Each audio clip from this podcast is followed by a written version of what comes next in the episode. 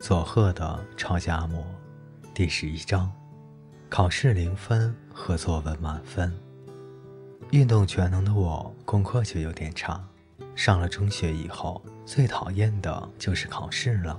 为了应付期中考试和期末考，我最喜欢的社团活动都必须暂停。这么一来，学校就变得好像地狱。为了让我们回家好好温习，考试前一天学校提前放学。我向外婆哭诉：“阿嬷，我英语都不会。”那你就在答案纸上写“我是日本人”。对呀，在日本不懂英语也不会特别麻烦啊。是啊，是啊。可是我不太会写汉字啊。那你就写“我可以靠平假名和片假名活下去”。哦，是有人只认得平假名。是啊，是啊。可是我也讨厌历史啊，历史也不会。讲到这里，外婆终于有些傻眼。我以为外婆会叫我赶快去读书，但她毕竟是外婆，想了想，冒出这句话。那就在答案纸上写“我不拘泥于过去”。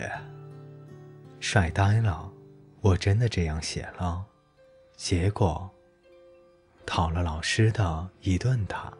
在当时所处的环境下，我根本不可能用功读书，偶尔写作业到很晚，外婆也会熄掉电灯说：“别太用功，太用功会变成书呆子。”即使如此。我小学时国语成绩也曾拿过一次第一，参加母亲节作文比赛也得了奖。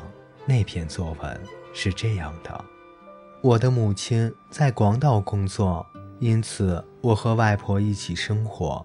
我和母亲一年只能相见一次，是在暑假时。我寒假和春假时虽然也想见母亲，但外婆说火车只能在暑假开。我去朋友家玩时，都会觉得有母亲在身边多好啊。前几天我想见母亲，就一个人去看火车跑的铁路。我明白这条铁路一直通到母亲所在的广岛。我想念母亲，母亲也一定想念我。我的思念和母亲的思念在佐贺和广岛之间相遇。和母亲相见的日子能不能快点来呢？对我来说，整个暑假都是母亲节。连我自己都觉得写得真好。得奖虽然好，但是母亲节后的一个月，父亲节就到了。日本的父亲节是六月的第三个星期日。这次作文题目是父亲节，我对父亲毫无记忆。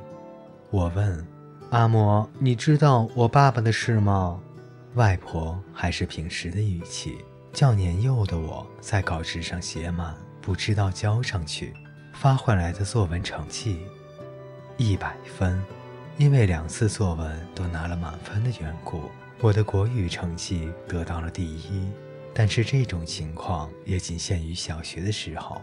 中学以后，老是为了考试成绩而烦恼的我。好几次感慨，那时候是多好啊！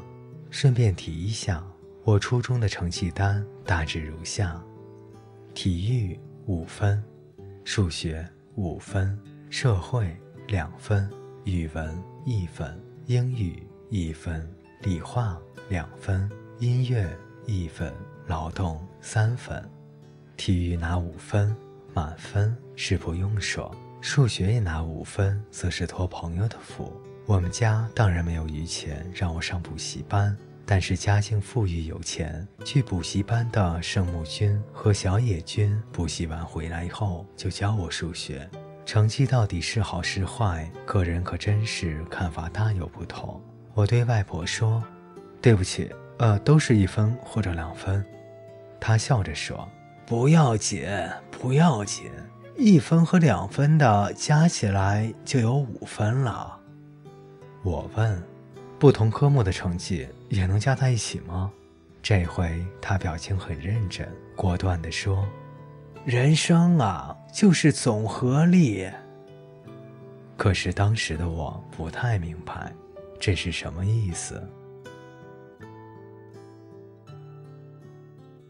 各位听众朋友，今天的故事就为您播讲到这里，我们下期再见。